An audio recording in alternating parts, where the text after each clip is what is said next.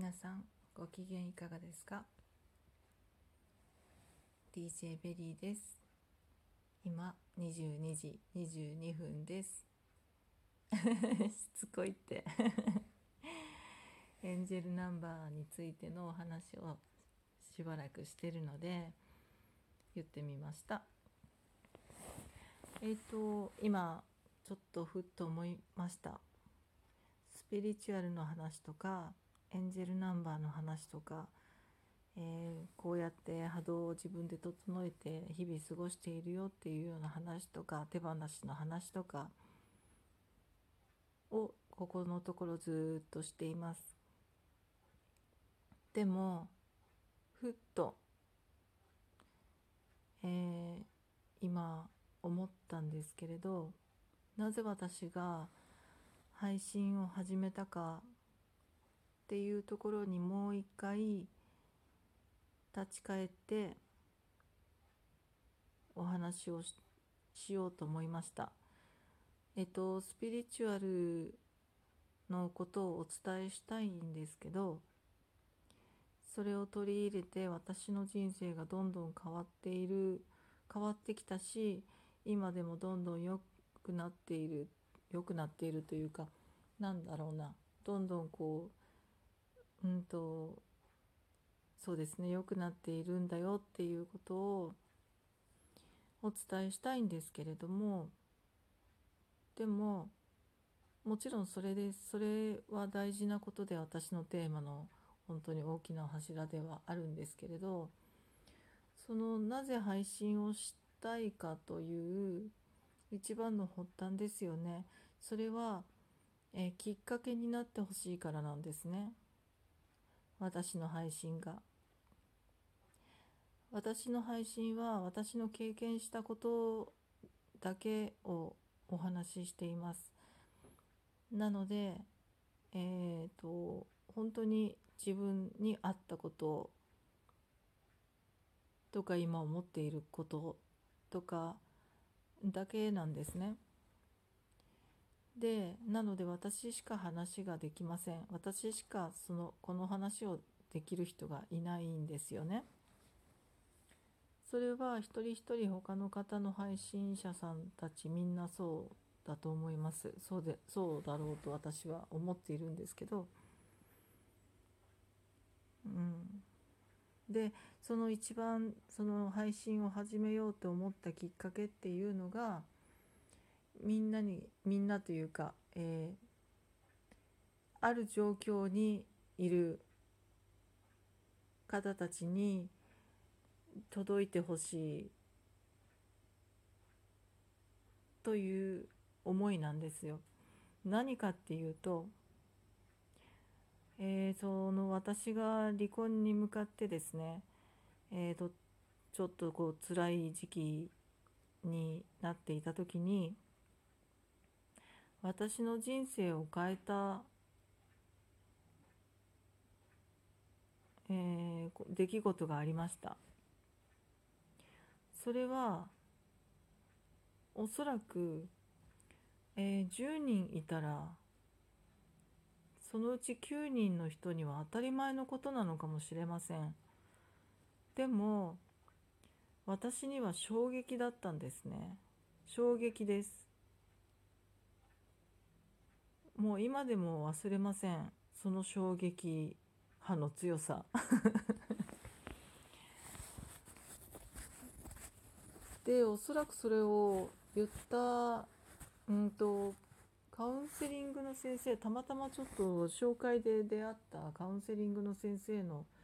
何気ない言葉だったんだと思うんですけども私がいろいろ言ってるのを聞いて、えー、アドバイスとしておそらく口に出したような流れその流れで出たような言葉だと思うんですけれども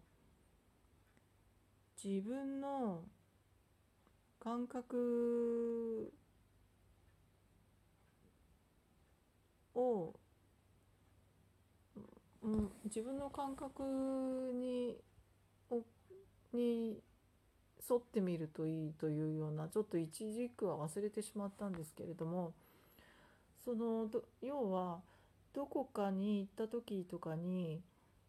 なんかうん違うなとかそうそう思ったら自分が思ったことに従ってみるといいわよっていうようなお話をされました。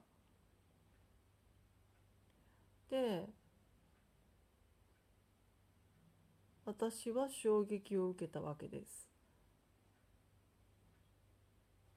もうその時に40代後半です。その年までそれを知らなかったって知らずに生きてきたっていうことですよね。なんてことでしょうと なんなんてことでしょうもう衝撃でした。おそらくこの私が衝撃を受けたっていうことに皆さん衝撃を受ける方が多いと思うんですけど 本当に、えー、そういうふうに育てられなかった育ててこられなかったんですね私は。子供の時からね。でねなんかどっかで大人から言われたうんと真面目な優しく親切にみんなと仲良く嫌なことは顔に出すな口に出すな。まあそんなようなところそんそういう人生を明るく 強く明るく生きてきたわけです。うんと本当にねどう思います？なのでまあその状態でえー、生きづらさはずっと抱えてましたよね。どこに行っても何をしてもうんと楽しい、まあ、性格がこんなんなのでどこに行っても楽しいし仲間はで友達はできるし楽しいこと見つけてそれをやったりするので好奇心も旺盛なのでやってみたりするんですけど何か生きづらさを感じているっていうのがやっぱりずっとあってでそれはね育ってきた環境のせいかなとかね裕福ではなかったのでそういうせいかなとか核家族だったんですねあの両親の時からね。でまあそういう方は多くはいるとはいえやっぱり時代的なものでまだおじいちゃんおばあちゃんたちとね一緒に育っている方たちとかも多かった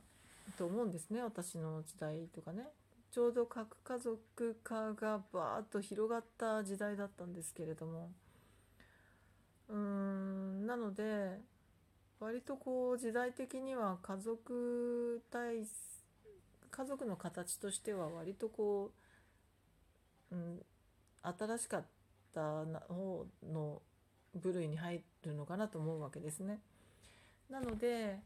まあ親もねなかなかこう苦労して育ててくれたんだろうなとかまあそういう感じだからまあ仕方ないのかなみたいな自分のこう生きづらさっていうのは全てそこに発端があると思ってしまっていたんですね。ででも明るくね元気に生きていくのが本当の道だと思っていたのでうんでもだんだんまあそんなそのまま、えー、結婚もして子供も産んでで PTA なんかもやったりして頑張ってるわけですよね。でまあ実家がねあまりそういった整った環境ではなかったものですからそして私は、えー、ちょっと地元の大きな、えー、農家の長男の嫁という立場に、まあ、たまたまなんですけれどもね。